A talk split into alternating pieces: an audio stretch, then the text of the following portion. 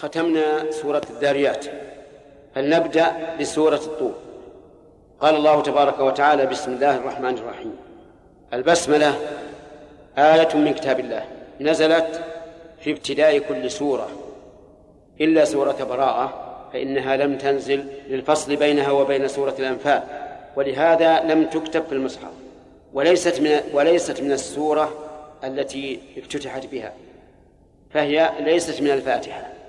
خلافا لما نشاهده في المصاحف أنه كتبت آه، أو أنها حسبت من الفاتحة باعتبار الترقيم والصحيح أنها ليست من الفاتحة وأن أول آية في سورة الفاتحة هي قول الله تعالى الحمد لله رب العالمين.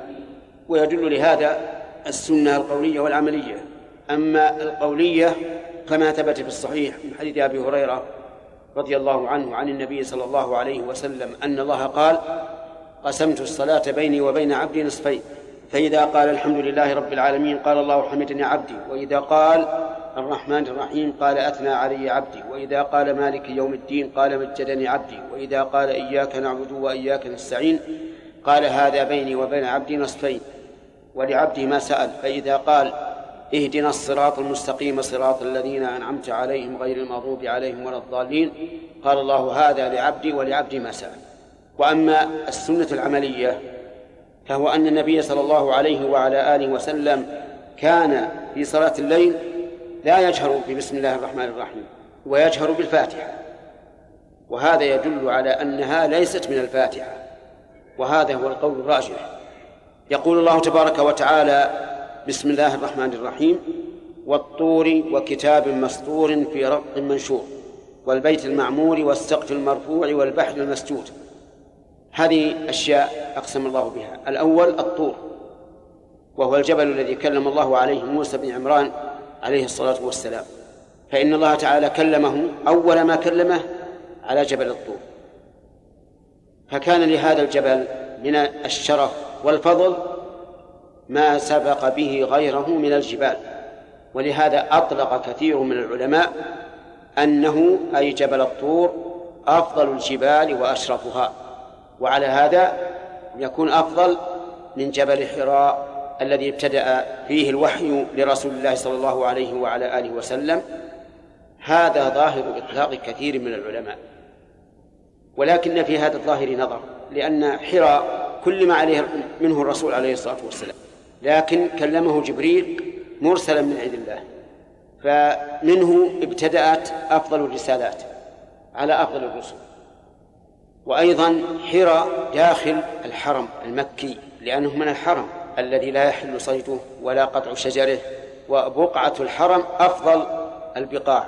ويمكن أن يحمل إطلاق كثير من العلماء على هذا فيقال إلا جبل حراء وكتاب مسطور في رق مشهور. الكتاب المسطور في الرق اختلف فيه العلماء وهذا الخلاف ينبني على كلمة رق. هل الرق كل ما يكتب فيه من جلد وورق وعظم وحجر وغير ذلك أو هو خاص بما يكتب فيه من جلود ونحوها. إن قلنا بالأول صار المراد بالكتاب عدة أشياء منها اللوح المحفوظ ومنها الكتب التي بأيدي الملائكة ومنها القرآن الكريم ومنها التوراة فيشمل عدة كتب. إذا قلنا إن الرق هو كل ما إيش؟ كل ما يكتب فيه. وإذا قلنا إن الرق والورق وشبهه مما يكتب فيه عادة فاللوح المحفوظ ليس معنى لا يدخل فيها وإنما المراد به إما التوراة وإما القرآن. فالذين قالوا إنه التوراة رجحوا قولهم بأنه قرن بالطور والطور هو الذي كلم منه موسى عليه الصلاة والسلام.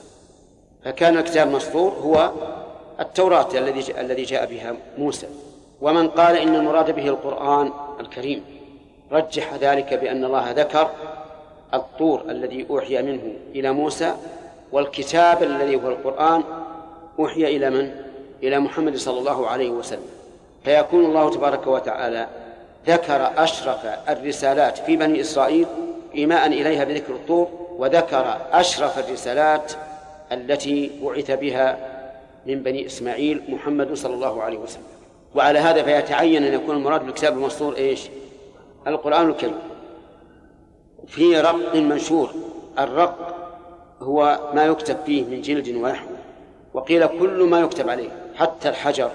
يعني كانوا في الأول يكتبون القرآن بالحجار. وعلى ظهور العظام وعلى عسب النخل. لأن الورق ليس موجودا بكثرة. وقوله منشور صفة للكتاب. ويحتمل أن تكون صفة للرب والمعنى واحد. والمراد بالمنشور يعني المفرق الذي يكون بأيدي كل قارئ. وهذا يصدق تماما على إيش؟ على القرآن الكريم. فإنه ولله الحمد بين يدي كل قارئ. حتى الصغار من المسلمين يقرؤونه.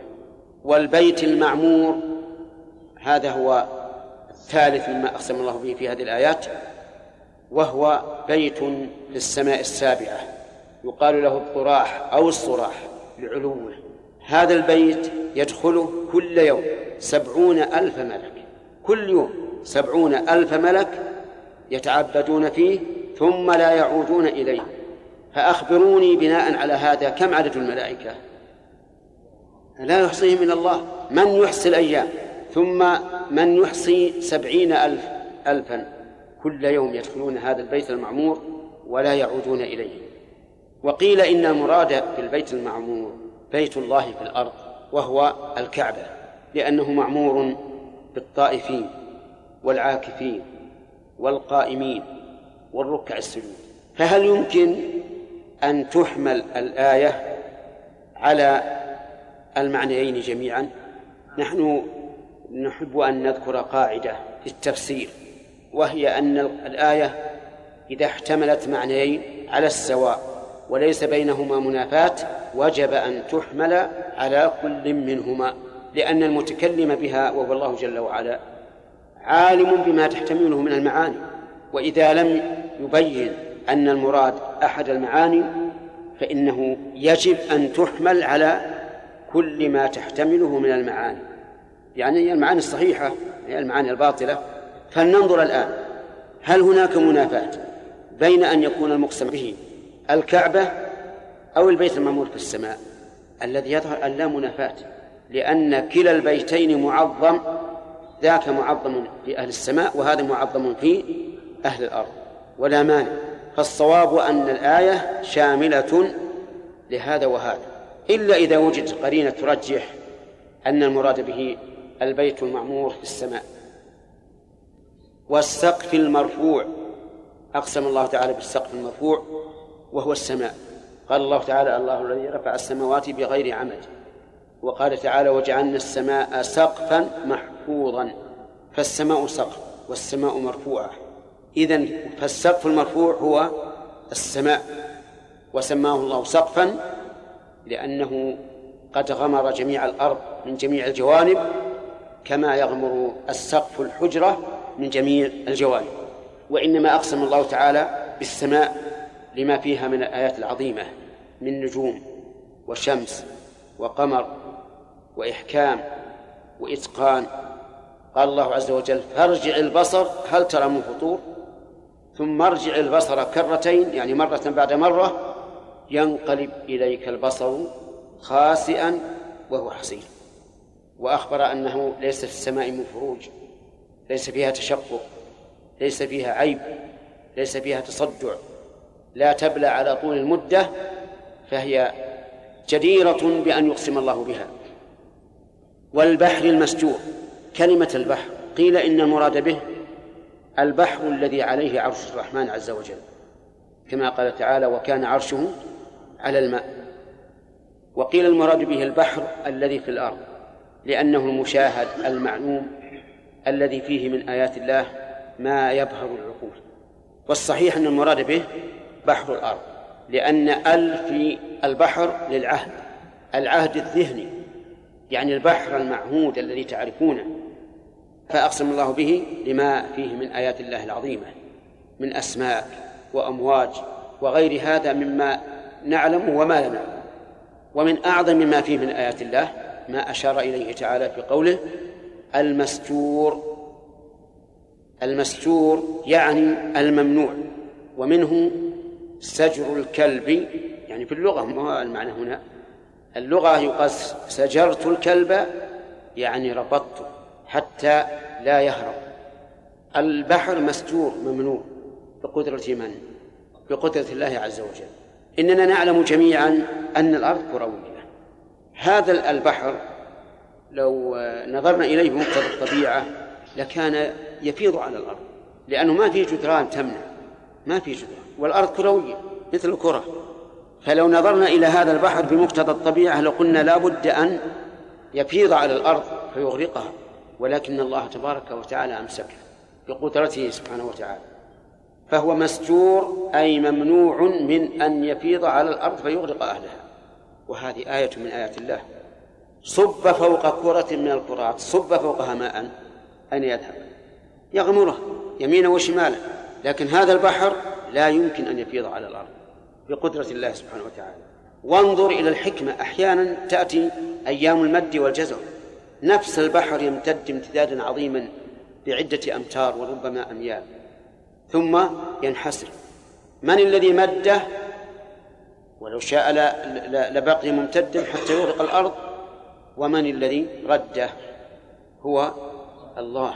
ولهذا كان هذا البحر جديرا بأن يقسم الله به. في البحر آيات عظيمة. يقال إنه ما من شيء على البر من حيوان وأشجار إلا وله نظير في البحر. بل أزيد لأن البحر بالنسبة لليابس يمثل حوالي سبعين في المئة. كبير جدا. ففيه من الأشياء ما ليس في البر. يعني فيه إنسان سمكة على شكل إنسان. فيه على شكل ذئب على شكل طبع. على شكل حية على شكل عقرب فيه أشياء ما تجد يعني ما نرى لها نظيرا في البر. هذه من آيات الله عز وجل. والبحر المستور. إذن أعظم آية في البحر هو أنه مستور أي إيش؟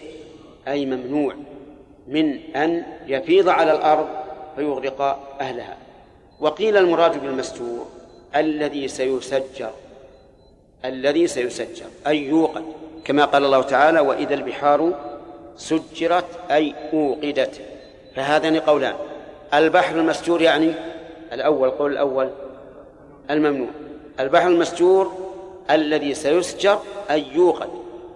وهذا متى يكون؟ يوم القيامة. هذا الماء الذي نشاهده الآن والذي لو سقطت فيه جمرة أو مر على جمرة لأطفأها يوم القيامة يكون نارا. يسجر هذا الماء ويكون نارا. هذا من, من آيات الله عز وجل.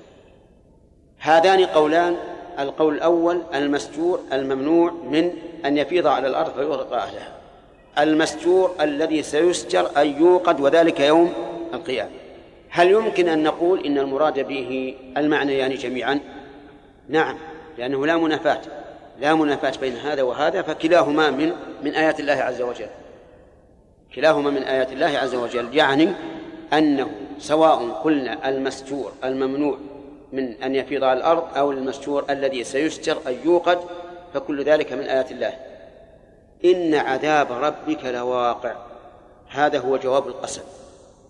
والجملة هنا مؤكدة بمؤكدين بل بثلاثة القسم المتعدد خمسة إقسامات.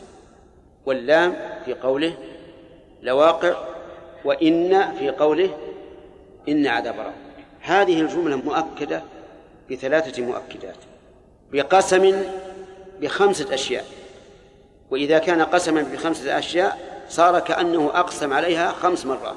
والثاني بإن والثالث بالله إن عذاب ربك لواقع يعني لا بد أن يقع عذاب الله الذي وعد به. هذه والله جملة عظيمة مؤثرة لكنها لا تؤثر إلا على قلب لين. كلين الزبد أو أشد. أما القلب القاسي فلا يهتم بها.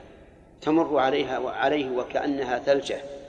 كان عمر رضي الله عنه إذا قرأ هذه الآية يمرض حتى يعاد. يمرض من شدة ما يقع عليه على قلبه من التأثر حتى يعاد.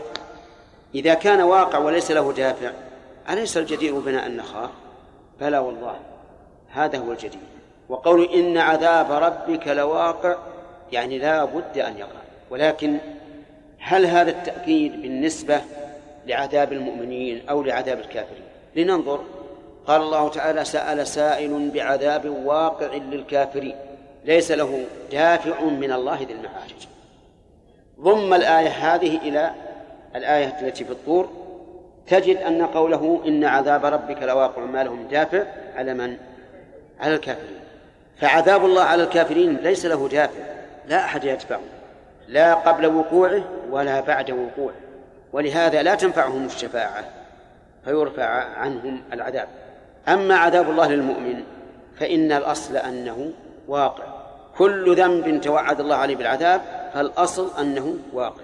لكنه مع ذلك قد يرفع قد يرفع بفضل من الله عز وجل قد يرفع بالشفاعة. قد يرفع بأعمال صالحة تغمر الأعمال السيئة.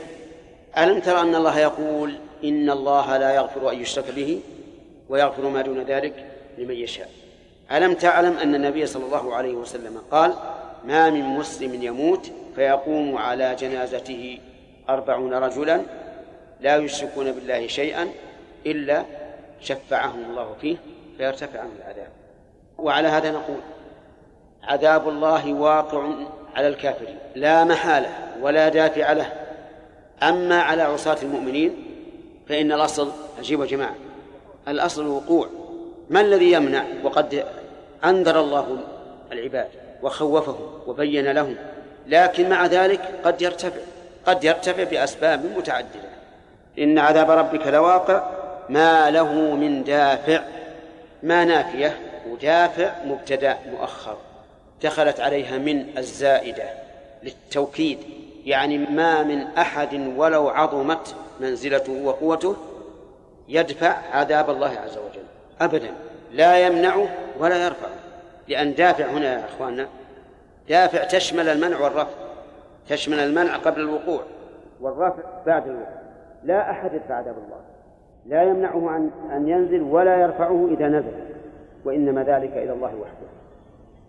يوم تمور السماء مورا وتسير الجبال سيرا فويل يومئذ للمكذبين.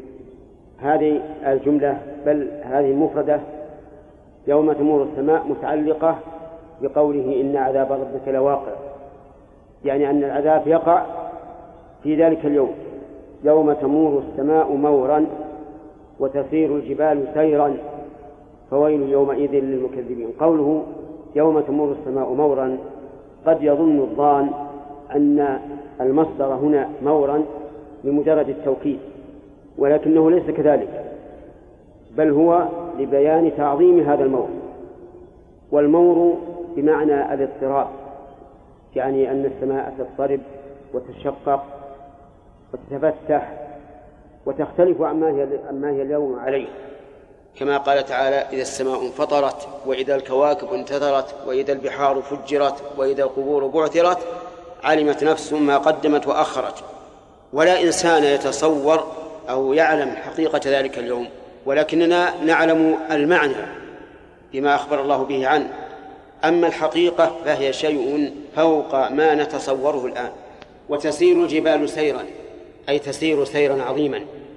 وذلك أن الجبال تكون هباء منثورا وتتطاير كما تتطاير الغيوم وتسير سيرا عظيما هائلا لشدة هول ذلك اليوم.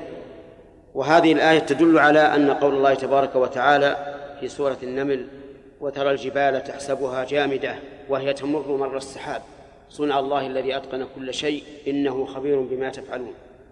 فإن هذه الآية هي نفس هذه الآية التي في الطور من حيث المعنى.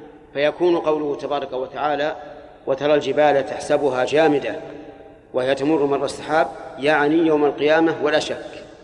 ومن فسرها بأن ذلك في الدنيا وأنه دليل على أن الأرض تدور فقد حرف الكلمة عن مواضعه وقال على الله ما لا يعلم وتفسير القرآن ليس بالأمر الهين لأن تفسير القرآن يعني أنك تشهد على أن الله أراد به كذا وكذا. فلا بد أن يكون هناك دليل إما من القرآن نفسه وإما من السنة وإما من تفسير الصحابة.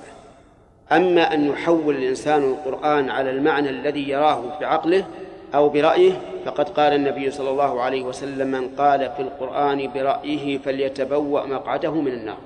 والمهم أن هذا التفسير أعني أن قوله وترى الجبال تحسبها جامدة وهي تمر مر السحاب يراد به في الدنيا تفسير باطل. لا يجوز الاعتماد عليه ولا المعول عليه. أما كون الأرض تدور أو لا تدور فهذا يعلم من دليل آخر إما بحسب الواقع وإما بالقرآن وإما بالسنة. ولا يجوز أبدا أن نحمل القرآن معاني لا يدل عليها من أجل أن نؤيد نظرية أو أمرا واقعا لكنه لا يدل عليه اللفظ لأن هذا أمر خطير جدا. قال الله تعالى فويل يومئذ للمكذبين. ويل كلمة وعيد وتهديد. وإن كان قد روي أنها واد في جهنم لكن الصواب أنها كلمة تهديد ووعيد. فويل يومئذ للمكذبين المكذبين لله ورسله الجاحدين لما قامت الأدلة على ثبوته. فإنهم سيجدون في ذلك اليوم من العذاب والنكال ما لا يخطر لهم على بال. فويل يومئذ المكذبين الذين هم في خوض يلعبون. الذين هم في الدنيا في خوض أي في كلام باطل. يلعبون أي لا يقولون الجد ولا يعملون بالجد. وإنما أعمالهم كلها لعب ولغو. ولذلك تجد أعمارهم ليس فيها بركة. تمر بهم الليالي والأيام لا يستفيدون شيئا. يوم يدعون إلى نار جهنم دعا هذه متعلقة بما سبق أيضا ويدعون بمعنى يدفعون بعنف وشدة إلى نار جهنم دعا لأنهم والعياذ بالله تمثل لهم النار كأنها سراب أي كأنها حوض نهر نهر وهم على أشد ما يكون من العطش فيذهبون إليها سراعا يريدون أن يشربوا منها حتى يزول عنهم العطش. فإذا بلغوها وإذا هي النار والعياذ بالله فكأنهم والله أعلم يتوقفون لئلا يتساقطوا فيها فيدعون إليها دعا أي يدفعون بعنف وشدة فيتساقطون فيها. أجارنا الله وإياكم من ذلك. يوم يدعون إلى نار جهنم دعا هذه النار يعني يقال لهم هذه النار التي كنتم بها تكذبون. كانوا في الدنيا يقولون لا بعث ولا جزاء. ولا عقوبة ولا نار وإنما هي أرحام تدفع وأرض تبلع ولا بعث. فيقال هذه النار التي كنتم بها تكذبون في الدنيا يكذبون بها ويقولون لا نار ولا بعث ولا جزاء فيوبخون على هذا الإنكار يوم القيامة. وما أشد حسرتهم إذا وبخوا على أمر كان في إمكانهم أن يتخلوا عنه ولكنهم الآن لا يستطيعون إلى ذلك سبيلا. يقولون يا ليتنا نرد ولا نكذب بآيات ربنا ونكون من المؤمنين. قال الله تعالى بل بدا لهم ما كانوا يخفون من قبل ولو ردوا لعادوا لما نهوا عنه وإنهم لكاذبون. إن حتى لو ردوا إلى الدنيا عادوا وكذبوا فلن يستقيموا على أمر الله. لكن يقولون هذا تمنيا ويقول العوام التمني رأس مال المفاليس. أفسحر هذا أم أنتم لا تبصرون؟ يعني أفهذا الذي ترون اليوم سحر كما كنتم تقولون ذلك في الدنيا حيث يقولون إنما جاءت به الرسل سحر. ويصفون الرسول بأنه ساحر. فيقال أسحر هذا أم أنتم لا تبصرون؟ يعني لا تبصرون بعين البصيرة. بل أنتم عمي عن الحق والعياذ بالله. اصلوها فاصبروا أو لا تصبروا سواء عليكم إنما تجزون ما كنتم تعملون. اصلوها أي احترقوا بها. والأمر هنا للإهانة. كقوله تعالى ذق إنك أنت العزيز الكريم إن هذا ما كنتم به تمترون. فانظر إلى هؤلاء كيف تتهكم بهم الملائكة وتذلهم وتخزيهم والعياذ بالله وتهينهم. اصلوها فاصبروا أو لا تصبروا. سواء عليكم يعني أن الصبر وعدمه سواء عليكم ومعنى هذا أنه لن يفرج عنكم سواء صبرتم أم لم تصبروا. مع أنه في الدنيا إذا أصيب الإنسان بشيء وصبر فإنه يفرج عنه كما قال النبي عليه الصلاة والسلام واعلم أن النصر مع الصبر وأن الفرج مع الكرب وأن مع العسر يسرا. إنما تجزون ما كنتم تعملون. يعني ما تجزون إلا ما عملتموه فلم تظلموا شيئا. ثم ذكر الله تعالى جزاء المؤمنين فقال إن المتقين في جنات ونعيم. هذه الجملة خبرية مؤكدة بإن وأشرح لكم التوكيد. إذا قلت مثلا العلم نافع هذه جملة خبرية خالية من التوكيد. فإذا قلت إن العلم نافع فهذه جملة خبرية مؤكدة بمؤكد واحد وهو إن. فإذا قلت إن العلم لنافع فهذه جملة خبرية مؤكدة بمؤكدين. إن واللام. فإذا قلت والله إن العلم لنافع فهذه جملة خبرية مؤكدة بثلاثة مؤكدات. وهي, وهي القسم وإن واللام. والتوكيد أسلوب من أساليب اللغة العربية مستعمل عند العرب. وهذا القرآن نزل بلغة العرب. وإلا ففي الواقع أن خبر الله عز وجل لا يحتاج إلى توكيد لأنه أصدق القول. فالرب عز وجل إذا أخبر بخبر فإنه لا يحتاج إلى أن يؤكد لأن خبر الله صدق. لكن لما كان القرآن العظيم نزل بلسان عربي صار جاريا على ما كان يعرفه العرب في لغتهم. هنا أكد الله عز وجل هذه الجملة إن المتقين في جنات ونعيم. بماذا؟ بإن يعني بمؤكد واحد.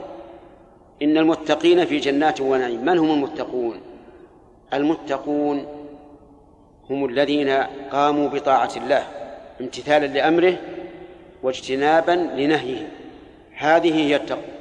إذن التقوى طاعة الله بامتثال أمره واجتناب نهيه.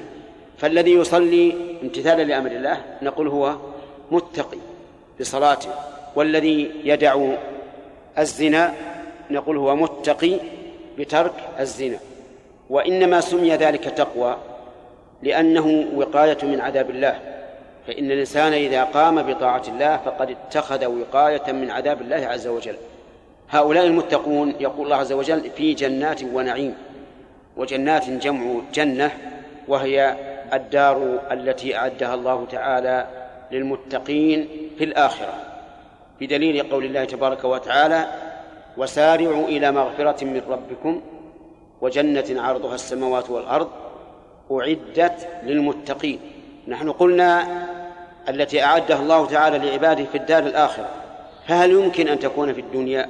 نقول أما بالنسبة لدخول الجنة التي هي الجنة فهذا لا يمكن في الدنيا. أما بالنسبة لكون الإنسان يأتيه من نعيم الجنة ما يأتيه فهذا يمكن وذلك في القبر. إذا سئل الإنسان عن ربه ودينه ونبيه فأجاب بالصواب فإنه يفرش له فراش من الجنة ويفتح له باب إلى الجنة ويفسح له في قبره مد البصر. إذا جنات جمع إيش؟ وهي الدار التي أعدها الله للمتقين في الآخرة. وجمعها لأنها أنواع. ذكر الله في سورة الرحمن أربعة أنواع. ولمن خاف مقام ربه جنتان. ثم قال ومن دونهما جنتان. إذن هذه أربعة. تختلف هذه الجنان الأربع بما جاء في وصفهما في سورة الرحمن. يقول عز وجل في جنات ونعيم. نعيم أي نعيم البدن ونعيم القلب فهم في سرور دائم وهم في صحة دائمة وهم في حياة دائمة فجميع أنواع النعيم كاملة لهم. نسأل الله أن يجعلنا وإياكم منهم. في جنات ونعيم فاكهين بما آتاهم ربهم. فاكهين الفاكه هو المسرور كما في قوله تعالى وإذا انقلبوا إلى أهلهم انقلبوا فكهين أي مسرورين.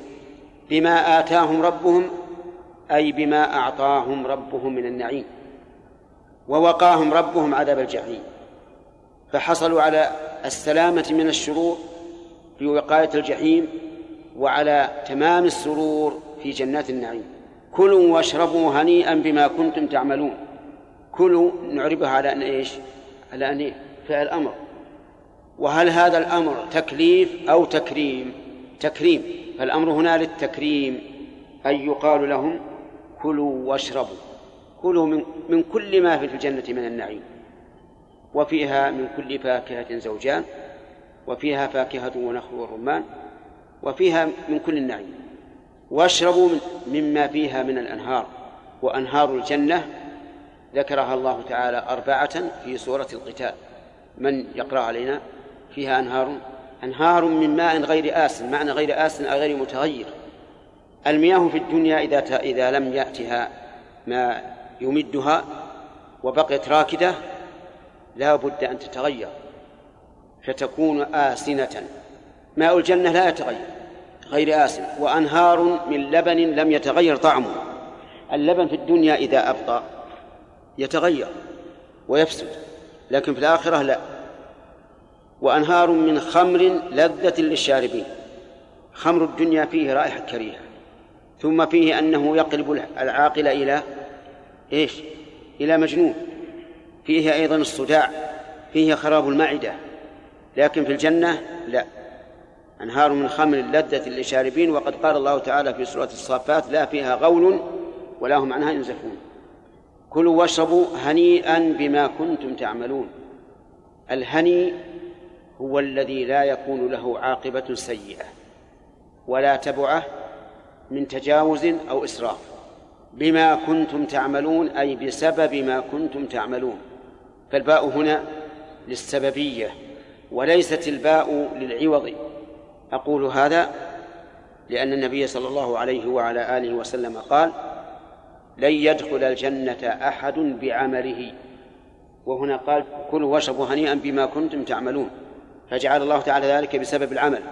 فقال بعض العلماء كيف يقول الرسول صلى الله عليه وسلم لن يدخل الجنة أحد بعمله؟ مع أن الله يقول بما كنتم تعملون. والجواب على هذا الإشكال أن يقال الباء تأتي للسببية وتأتي للبدلية. فإذا قيل دخل الرجل الجنة بعمله فالمعنى السببية. وإذا قيل لن يدخل الجنة أحد بعمله فالمعنى البدلية. أضرب لك مثلا يبين هذا. بعتك الثوب بدرهم الباء للبدلية. لأن الدرهم صار عوضا عن الثوب. هذه للبدلية. وإذا قلت أدبت الولد بعبثه هذه للسببية. إذن كلنا لن يدخل الجنة بعمله. لأن الله سبحانه وتعالى لو حاسبنا على عملنا ما قابل عملنا نعمة من نعم الله. نعمة واحدة. النفس الآن الذي هو من ضرورة الحياة يخرج منك ويدخل بدون تعب وبدون مشقة. وكم ينفس الإنسان في الدقيقة؟ كثيرا كثيرا. لو أننا حوصبنا على أعمالنا بالمعاوضة والمبادلة لكانت نعمة واحدة تستوعب جميع العمل. أليس كذلك؟ ونحن الآن لا نحس بنعمة النفس لكن لو أصيب أحد منا بكتم النفس لوجد أن النفس من أكبر نعم الله. لذلك نقول إن الباء في قول بما كنتم تعملون للسببية وليست للبدلية. وفي قوله بما كنتم تعملون شمول لكل العمل الجوارح والقلب واللسان. الجوارح كالأفعال كالركوع والسجود والأقوال كالأذكار والقلوب كالخوف والرجاء والتوكل وما أشبه ذلك. فكل هذه تسمى أعمالا. ثم قال الله تعالى متكئين على سرر مصفوفة. متكئين هذه حال يعني حال كونهم متكئين. والمتكئ تدل هيئته على أنه في سرور وانشراح وطمأنينة لأن الاتكاء يدل على ذلك. والسرر جمع سرير وهي الكراسي الفخمة المهيئة أحسن تهيئة للجالس عليها. مصفوفة أي مصفوف بعضها إلى بعض. يصفها الخدم والولدان وزوجناهم بحور عين أي قرناهم بحور عين والحور جمع حوراء والعين جمع عيناء والأصل الحور هو البياض وأما العيناء فهي التي كانت جميلة العين في سوادها وبياضها. فهن حسان الوجوه حسان الأعين. ثم قال عز وجل والذين آمنوا واتبعتهم ذريتهم بإيمان ألحقنا بهم ذريتهم. الذين آمنوا واتبعتهم الذرية بالإيمان. والذرية التي يكون إيمانها تبعا هي الذرية الصغار. فيقول الله عز وجل ألحقنا بهم ذريتهم أي جعلنا ذريتهم تلحقهم في درجاتهم. وأما الكبار الذين تزوجوا فهم مستقلون بأنفسهم في درجاتهم في الجنة لا يلحقون بآبائهم لأن لهم ذرية فهم في مقرهم. أما الذرية الصغار التابعون لآبائهم فإنهم يرقون إلى آبائهم. هذه الترقية لا تستلزم النقص من ثواب ودرجات الآباء. ولهذا قال وما ألتناهم من عملهم من شيء. ألتناهم أي نقصناهم. يعني أن ذريتهم تلحق بهم ولا يقال اخصم من درجات الآباء بقدر ما رفعت من درجة الذرية بل نقول بل يقول وما ألتناهم من عملهم من شيء. كل امرئ بما كسب رهين. هذه قاعدة عامة في جميع العاملين. أن كل واحد فإنه رهين بعمله لا ينقص منه شيء. أما الزيادة فهي فضل من الله تبارك وتعالى على من شاء من عباده. وأمددناهم بفاكهة ولحم مما يشتهون. أمدهم الله تعالى أعطاهم عطاء مستمرا على إلى الأمد. وإلى الأبد بفاكهة وهي ما يتفكه به من المأكولات ولحم مما يشتهون أي مما يشتهونه ويستلذونه. وقد بين الله تبارك وتعالى نوع هذا اللحم بأنه لحم طير وهو أشهى ما يكون من اللحم وأبرأه وأمرأه. يتنازعون فيها كأسا أي أن أهل الجنة يتنازعون ينازع بعضهم بعضا. على سبيل المداعبة وعلى سبيل الأنس والانشراح كأسا لا لغو فيها ولا تأثيم. والمراد بها كأس الخمر ومعنى لا لغو فيها ولا تأثيم أنه لا يحصل بها ما يحصل من خمر الدنيا فإن خمر الدنيا يحصل به السكر والهذيان. ولكن خمر الآخرة ليس فيها لغو ولا تأثيم. أي لا يرغو بعضهم على بعض ولا يتكلمون بالهذيان ولا يعتدي بعضهم على بعض. ويطوف عليهم أي يتردد عليهم أي على أهل الجنة وهم على سرورهم متكئين ولدان مخلدون. يطوف عليهم غلمان لهم أي غلمان مهيئون لهم في الخدمة التامة المريحة كأنهم أي الغلمان لؤلؤ مكنون أي محفوظ عن الرياح وعن الغبار وعن غير ذلك مما يفسده. يقول الله تبارك وتعالى وأقبل بعضهم على بعض يتساءلون. يعني صار بعضهم يسائل بعضا لكنه على وجه الأدب. يتكلم معه وهو مقابل له لوجهه. فلا يصعر خده له ولا يستدبره. بل يتكلم معه بأدب ومقابلة تامة. قالوا أي قال بعضهم لبعض إنا كنا قبل أي في الدنيا في أهلنا مشفقين أي خائفين من عذاب الله. فمن الله علينا ووقانا عذاب السموم. من أي أنعم علينا بنعمة عظيمة ووقانا عذاب السموم أي عذاب النار. إنا كنا من قبل أي قبل أن نصل إلى هذه إلى هذا المقر.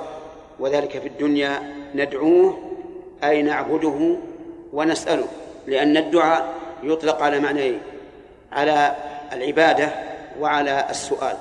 فمن إطلاقه على العبادة قول الله تبارك وتعالى وقال ربكم ادعوني أستجب لكم إن الذين يستكبرون عن عبادتي سيدخلون جهنم داخرين.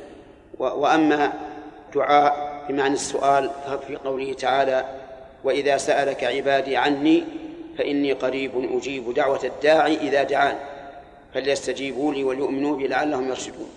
فقولهم إنا كنا من قبل ندعوه يشمل دعاء العبادة كالصلاة والصدقة والصيام والحج وبر الوالدين وصلة الأرحام كل هذا دعاء وإن كان هو عبادة. لكن لو سأل العابد لماذا تعبد الله لقال أرجو رحمته وأخاف عذابه. فيكون هذا هذه العبادة بمعنى الدعاء. كذلك ندعوه دعاء مسألة. لا يسألون غير الله ولا يلجؤون إلا إلى الله لأنهم يعلمون أنهم مفتقرون إليه وأنه هو القادر على كل شيء. إنه هو البر الرحيم البر بمعنى الواسع الإحسان والرحمة. ومن ذلك البرية للمكان الخالي من الأبنية المعنى أنه جل وعلا واسع العطاء والإحسان والجود. الرحيم أي ذو الرحمة البالغة يرحم بها من يشاء من عباده تبارك وتعالى. في هذه الآيات بيان نعيم أهل الجنة. وفيها أيضا أن الله سبحانه وتعالى لما ذكر عذاب أهل النار ذكر نعيم أهل الجنة لأن هذا القرآن الكريم مثاني تثنى فيه المعاني. إذا ذكر فيه الخير ذكر فيه الشر إذا ذكر فيه نعيم المتقين ذكر فيه جحيم الكافرين وهكذا. حتى يكون الإنسان قارئ القرآن بين الخوف والرجاء. إن قرأ آيات النعيم رجع إن قرأ آيات العذاب خاف.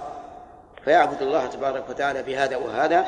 نسأل الله تعالى أن يجعلنا وإياكم من أهل الجنات الناجين من الدركات إنه على كل شيء قدير. فذكر فما أنت بنعمة ربك بكاهن ولا مجنون. الخطاب للنبي صلى الله عليه وعلى آله وسلم. ذكر والمذكر محذوف والتقدير ذكر الناس. أو إن شئت فقل ذكر من أرسلت إليهم من الجن والإنس. فما أنت بنعمة ربك بكاهن ولا مجنون. هذا نفي لما ادعاه المكذبون للرسول صلى الله عليه وسلم بأنه كاهن أو مجنون. قال الله تعالى فذكر فما أنت بنعمة ربك أي بإنعام ربك عليك بما أنزل عليك من الوحي لست بكاهن ولا مجنون. والكاهن هو الذي يخبر عن المغيبات في المستقبل. وكانت الكهانة في الجاهلية مشهورة. يكون للإنسان رأي من الجن يصحبه ويخدمه ثم يصعد الجني إلى السماء يستمع ما يقال في السماء وينزل به على هذا الكاهن. فيكون هذا علم غيب عن أهل الأرض لكن الكاهن يزيد عليه أشياء كثيرة يتخرصها. فإذا وقع ما سمعه من السماء صار عظيما في قومه لأنه أخبر عن شيء مستقبل فوقع. فالكاهن إذن هو الذي يخبر عن المغيبات في المستقبل. فالنبي صلى الله عليه وعلى آله وسلم لما جاء بالوحي رده المشركون وكذبوه وقالوا إنما جاء به محمد من الكهانة لأن الكهان يخبرون عن الشيء فيقع ولأن الكهان أيضا يأتون بكلام مسجوع يأتون بكلام مسجوع يشبه القرآن والقرآن كما تعلمون آيات مفصلة أتى بها النبي صلى الله عليه وعلى آله وسلم. ولهذا قال النبي صلى الله عليه وسلم في كلام حمل بن النابغة الذي قال يا رسول الله كيف أغرم من لا شرب ولا أكل ولا نطق ولا استهل فمثل ذلك يطل. فقال النبي صلى الله عليه وسلم إنما هو من أخ من إخوان الكهان من أجل سجعه الذي سجع. المهم أنهم يقولون إن محمد رسول الله صلى الله عليه وعلى آله وسلم يقولون إنه كاهن. فنفى الله ذلك. ثم قالوا إنه مجنون. يأتي بما لا يعرف. كذبهم الله. قال ما أنت بنعمة ربك بكاهن ولا مجنون. هذه الجملة منفية مؤكدة بالباء الباء الزائدة إعرابا المفيدة معنى بكاهن أصلها فما أنت بنعمة ربك كاهنا ولا مجنونا. لكن زيدت الباء توكيدا للنفي. ثم قال الله تعالى أم يقولون شاعر؟ يعني بل أيقولون.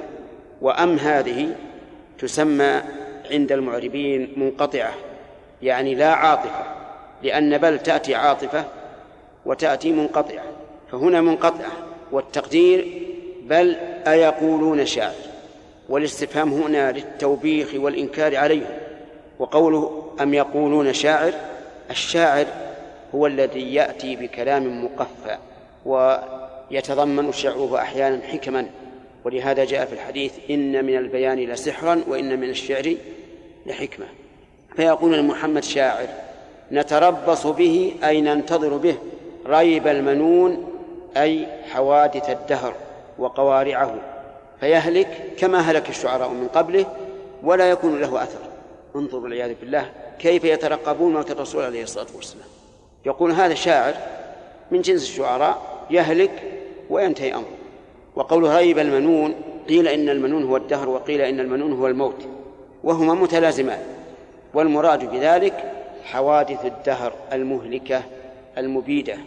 أم يقولون شاعر نتربص به ريب المنون؟ قل في جوابهم تربصوا والأمر هنا للتهديد والتحدي أيضا تربصوا تربصوا بهذا الشاعر ريب المنون.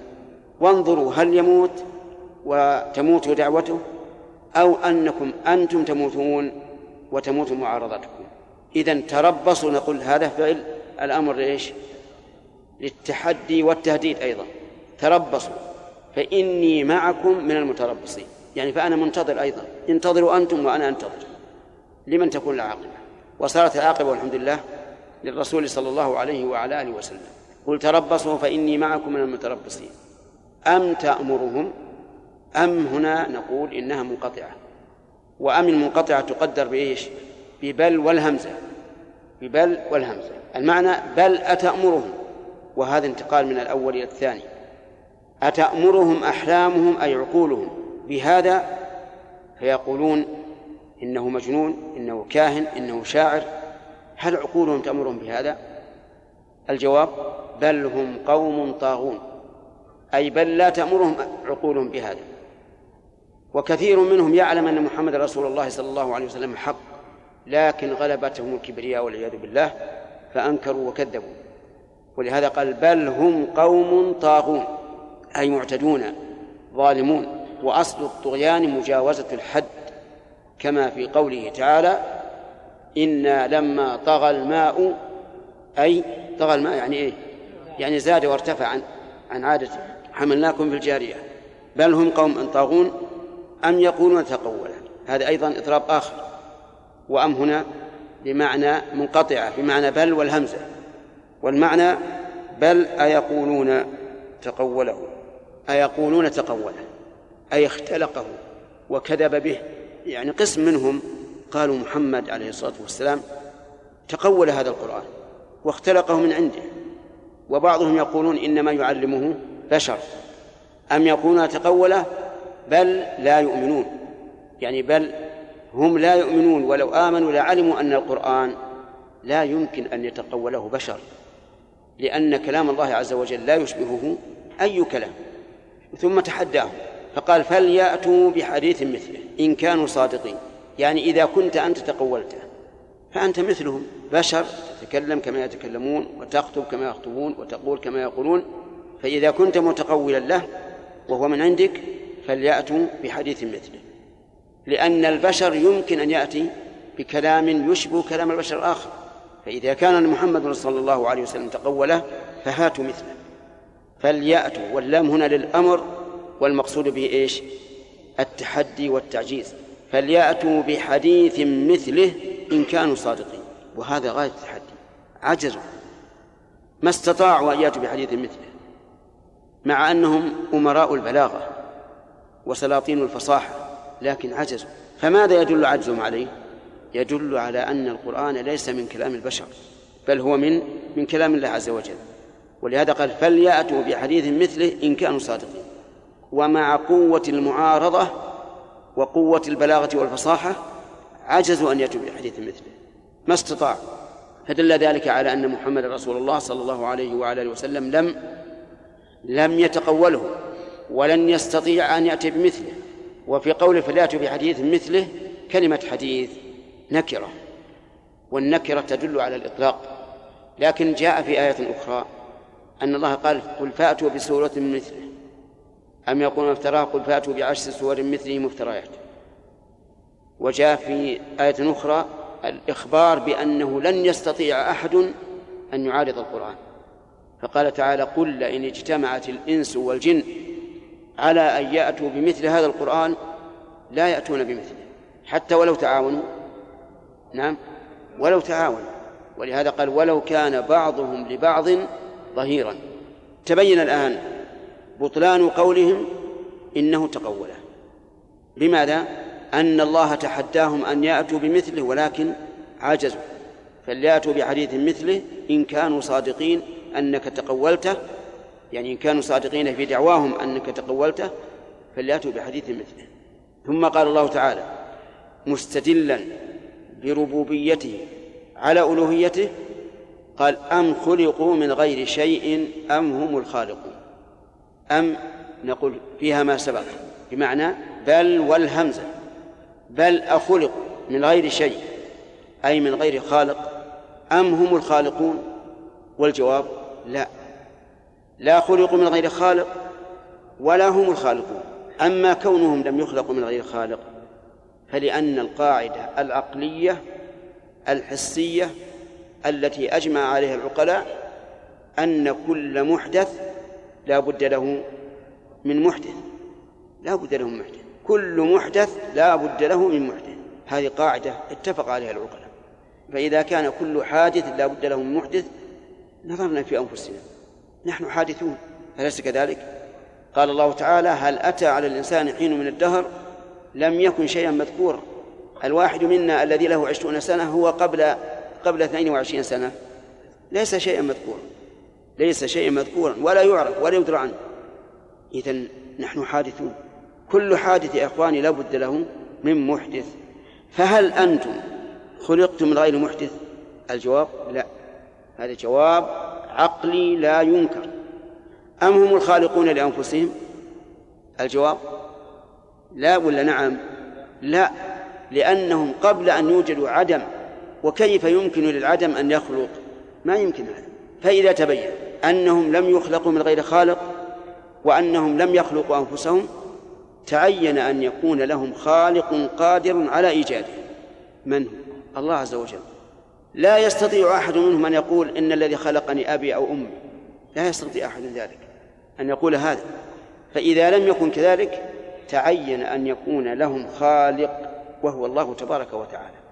وإذا كان لهم خالق وهم مخلوقون مربوبون مدبرون فالواجب أن يخضعوا لهذا الخالق وأن يعبدوه وحده كما أنه هو الخالق وحده. هذه الآية سمعها جبير بن مطعم. وكان قد قدم على المدينة وهو مشرك. قدم على النبي إلى النبي صلى الله عليه وسلم في طلبه الفداء لأسرى بدر. أظن لا يخفى كثيرا منكم أن بدرا انتصر فيها النبي صلى الله عليه وسلم وأصحابه والحمد لله ونصرهم نصر لنا. قتلوا من قريش سبعين رجلا وأسروا سبعين رجلا وجاءوا بهم إلى المدينة وانقسموا إلى أقسام منهم من أطلقه النبي عليه الصلاة والسلام ومن عليه ومنهم من فداه بمال ومنهم من فداه بأسير إن كان هناك أسير لا أدري ومنهم من فداه بتعليم أهل المدينة الكتابة. جبير بن مطعم أتى إلى النبي عليه الصلاة والسلام يطلب فداء أسرى بدر لأنه من صميم قريش والأسرى أيضا من قريش. ويظهر لي والله أعلم أن جبيرا سمع قول النبي صلى الله عليه وسلم لو كان المطعم بن عدي حيا فكلمني في هؤلاء النتنى لتركتهم له. لأنكم تعرفون قصة جبير حين رجع النبي عليه الصلاة والسلام من الطائف أجاره أجاره وصار يمشي معه من حين دخل مكة إلى أن وصل إلى الكعبة. وأمر أبناءه وهم متقلد السيوف أن يقف كل واحد على ركن من أركان الكعبة حتى لا يعتدي على الرسول أحد. فهو أحسن إلى النبي عليه الصلاة والسلام. أبوه هذا الإحسان قال النبي عليه الصلاة والسلام وهو أوفى الناس عليه الصلاة والسلام بكرمه قال لو كان المطعم بن عدي حيا فكلمني في هؤلاء النتنى. من هم النتنى؟ الأسرى. ووصفهم بأنهم نتنى لأن المشركين نجس. والنتن هو الرائحة الكريهة. في هؤلاء النتنى لا تركتهم له. جبير ابنه فلعله والله أعلم لعله سمع بهذه المقالة. فجاء إلى النبي صلى الله عليه وسلم يطلب فداء الأسرى. وكان الرسول عليه الصلاة والسلام يقرأ في المغرب بسورة الطور. لما بلغ هذه الآية أم خلقوا من غير شيء أم خالقون؟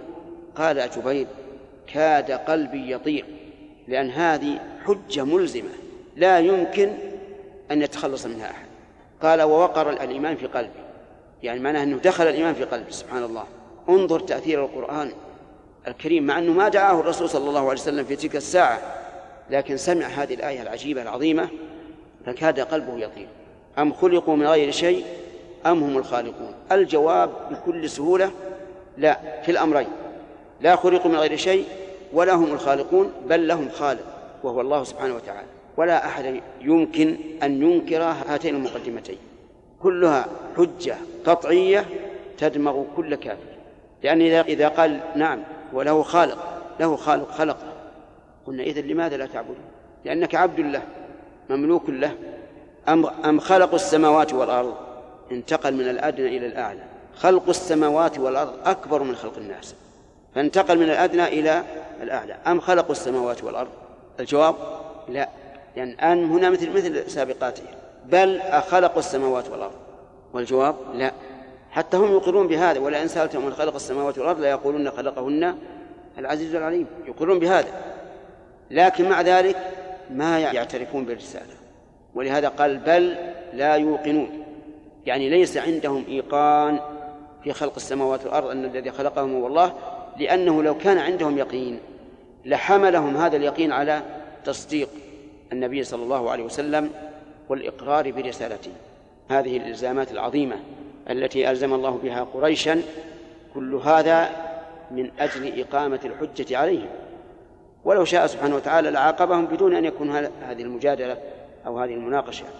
أم عندهم خزائن ربك أم هم المسيطرون؟ أم هنا بمعنى بل والهمزة؟ يعني بل أعندهم خزائن الله؟ يعني خزائن رزق الله عز وجل.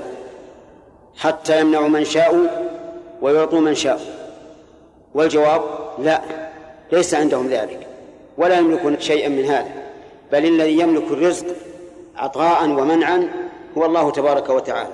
ولما نفى أن يكون عندهم خزائن الله قال أم هم المسيطرون؟ يعني بل أهم الذين لهم السيطرة والغلبة والسلطان والكلمة والجواب؟ لا. فإذا لم يكن لهم شيء من هذا صاروا مربوبين وصاروا أذلاء أمام قوة الله عز وجل. ثم قال تعالى أم لهم سلم يستمعون فيه. يعني بل ألهم سلم يسلم يصعدون فيه إلى السماء يستمعون ما يقال في السماء؟ الجواب لا. فإن ادعوا ذلك فليأتي مستمعهم بسلطان مبين أي بحجة بينة ظاهرة على أنه استمع ما يقال في السماء. والجواب لن يجدوا إلى ذلك سبيلا. اللهم إلا الكهنة الذين لهم رأي من الجن يستمع إلى ما يقال في السماء ثم يكذب مئة كذبة عما سمع فيصدق بتلك السمع بتلك الكلمة التي سمعها من السماء. ثم قال تعالى أم له البنات ولكم البنون؟ وهذا أيضا بمعنى بل والاستفهام الذي للتوبيخ والإنكار يعني أيكون لله البنات ولهم البنون؟ لأنهم ادعوا أن جنود الله تعالى بنات وأن لهم البنين. ومعلوم أن من له البنين غالب على من له البنات لأن جنده رجال ذكور أقوى وأحزم وأقدم من النساء. وقد جعلوا الملائكة الذين هم عباد الرحمن إناثا كما قال الله تعالى عنهم ذلك. قال أشهدوا خلقهم يعني لم يشهدوا خلقهم حتى يقولوا إنهم بنات ستكتب شهادتهم أي شهادتهم هذه التي هي زور وكذب ويسألون. المهم أن هؤلاء المكذبين للرسول عليه الصلاة والسلام من قريش قالوا لهم البنون ولله البنات. قال الله تعالى ويجعلون لله البنات ولهم ما يشتهون والذي يشتهونه مثل بشر بالأنثى ظل وجهه مسودا وملوء غيظا وغما من سوء ما بشر به. ثم هو على هون أي على ذل في التراب يرمسه. أم له البنات ولكم البنون؟ أم تسألهم أجرا؟ فهم من مغرم مثقلون. يعني بل أتسألهم أجرا؟ والاستفهام هنا للنفي. كل أم هناك كل استفهامها للنفي والتوبيخ. يعني هل أنت يا محمد حين دعوتهم إلى الله عز وجل هل أنت تقول أعطوني أجرا مثقلا؟ كبيرا لا يستطيعونه حتى يردوك. والجواب لا. قال الله تعالى قل لا أسألكم عليه أجرا وما أنا من المتكلفين. فالنبي صلى الله عليه وسلم لم يقل لأي واحد أعطني أجرا على دعوتي إياك. بل هو صلى الله عليه وسلم يبذل المال ليؤلف القلوب كما أعطى المؤلفة قلوبهم. من الأموال شيئا عظيما وليس يطلب من أحد أي عوض على ما جاء به من الرسالة.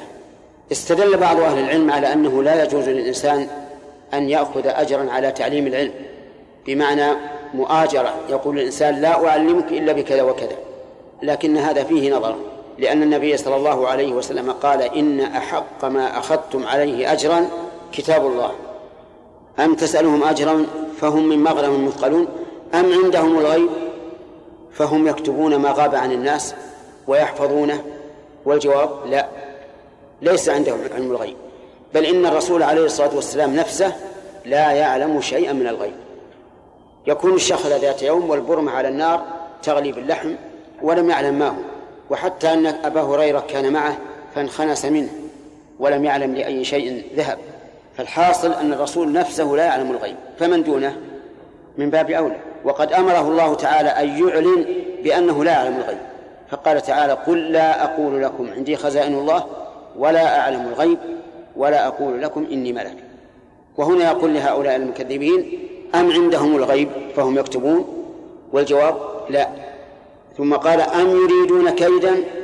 أيريد هؤلاء أن يكيدوا لك يا محمد بإبطال دعوتك وإهلاكك وإماتتك؟ الجواب نعم ولكن ولكن كيدهم ليس بشيء بالنسبة إلى كيد الله عز وجل. قال الله تعالى ويمكرون ويمكر الله والله خير الماكرين. وقد كادوا له أعظم كيد فإنهم اجتمعوا ماذا يصنعون بمحمد.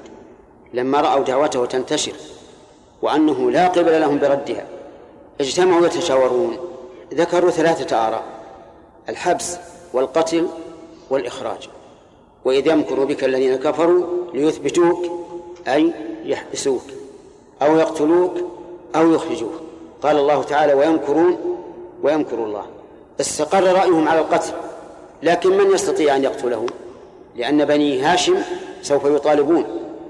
قالوا يجتمع عشرة شبان من قبائل متفرقة من العرب ويعطى كل واحد منهم سيفا صارما ويضربون محمدا ضربة رجل واحد فيتفرق دمه في القبائل فتعجز بنو هاشم عن المطالبة. فعلوا ذلك. ولكنه مكروا ومكر الله. والله خير الماكرين. أنجاه الله منهم ثم أذن له أن يهاجر فهاجر إلى المدينة. أم يريدون كيدا؟ فالذين كفروا هم المكيدون. الجملة هنا جملة اسمية معرف طرفاها مفصولة بضمير الفصل مما يدل على التوكيد والحصر. يعني فالكيد الكيد الكيد لمن؟ للذين كفروا. وهنا سؤال.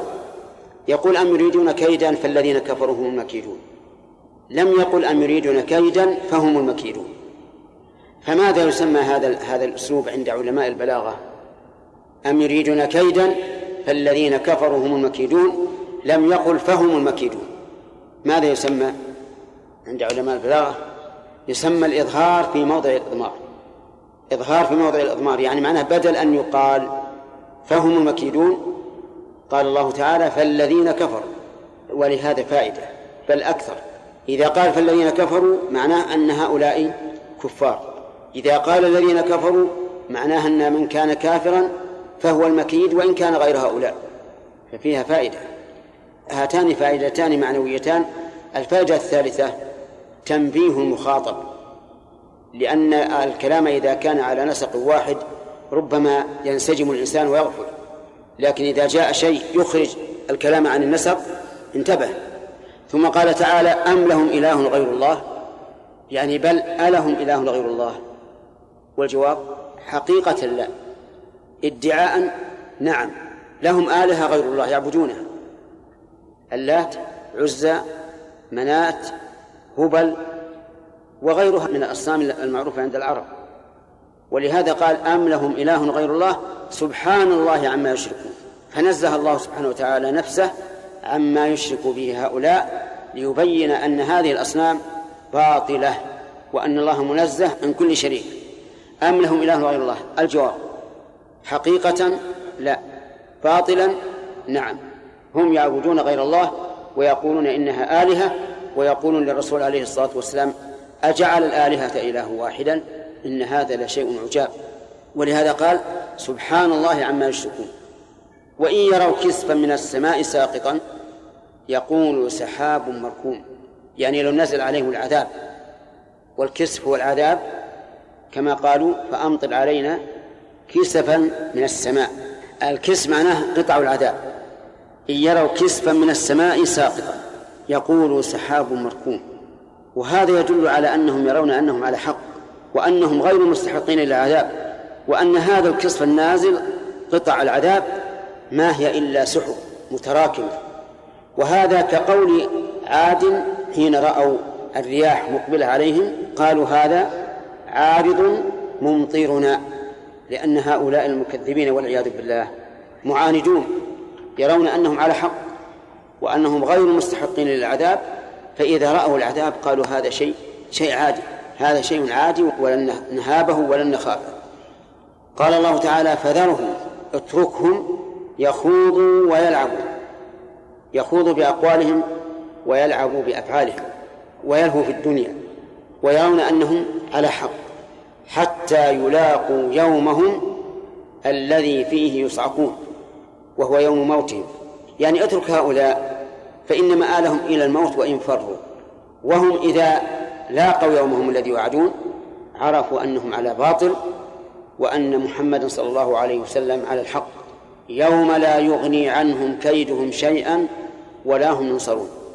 فإذا جاءهم الموت ما أغنى عنهم كيدهم شيئا لأنهم في قبضة الله وقد انتهى استعتابهم وليس أمامهم إلا العذاب. وإن للذين ظلموا عذابا دون ذلك ولكن أكثرهم لا يعلمون. إن للذين ظلموا والمراد بهم الكفار. قال الله تعالى والكافرون هم الظالمون. وإن الذين ظلموا عذابا دون ذلك يعني دون عذاب الموت وهو ما أصيبوا به من الجد والقحط والخوف والحروب وغير ذلك مما كان قبل الموت. ولكن أكثرهم لا يعلمون بل أكثرهم في غفلة عن هذا ولا يظنون أن ذلك من العذاب في شيء. فاصبر لحكم ربك. اصبر أي محمد عليه الصلاة والسلام. والصبر حبس النفس عما لا ينبغي فعله. وقول لحكم ربك يشمل الحكم الكوني والحكم الشرعي. يعني اصبر لما حكم به ربك من وجوب إبلاغ الرسالة وإن أصابك ما يصيبك. اصبر لحكم ربك الكوني القدري. وهو ما يقدره الله تعالى عليك من هؤلاء السفهاء. من السخرية والعدوان والظلم. ولقد أوذي النبي صلى الله عليه وسلم كما أوذي إخوانه من المرسلين أوذي إيذاء عظيما. جعل سل الجزور على ظهره وهو ساجد تحت الكعبة. في آمن مكان رمي بالحجارة حين خرج إلى أهل الطائف حتى أدموا عقبه صلوات الله وسلامه عليه. ولم يفق إلا وهو في قرن الثعالب. يلقون القاذورات والأنتان على عتبة بابه عليه الصلاة والسلام. ويقول أي جوار هذا؟ وهذا من من امتثال أمر الله حيث قال الله له فاصبر لحكم ربك فإنك بأعيننا أي فإننا نراك بأعيننا ونراقبك ونلاحظك ونعتني بك. وهذا كما يقول القائل لمن أشفق عليه وأحبه أنت في عيني. ومن المعلوم أن مثل هذا الأسلوب لا يعني أن مخاطبه حال في عينه بل المعنى أنت مني على مرأى وعلى رقابة وعلى حماية. وفي هذه الآية إثبات العين لله عز وجل وهي حقيقة لكنها لا تماثل أعين الخلق أبدا. لقوله تعالى ليس كمثله شيء وهو السميع البصير وسبح بحمد ربك حين تقوم. ومن الليل فسبحه وإدبار النجوم. سبح بحمد ربك أي قل سبحان الله وبحمده.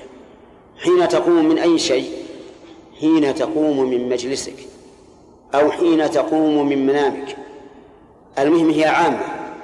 ولهذا كان كفارة المجلس أن يقول الإنسان سبحانك اللهم ربنا وبحمدك أشهد أن لا إله إلا أنت أستغفرك وأتوب إليك.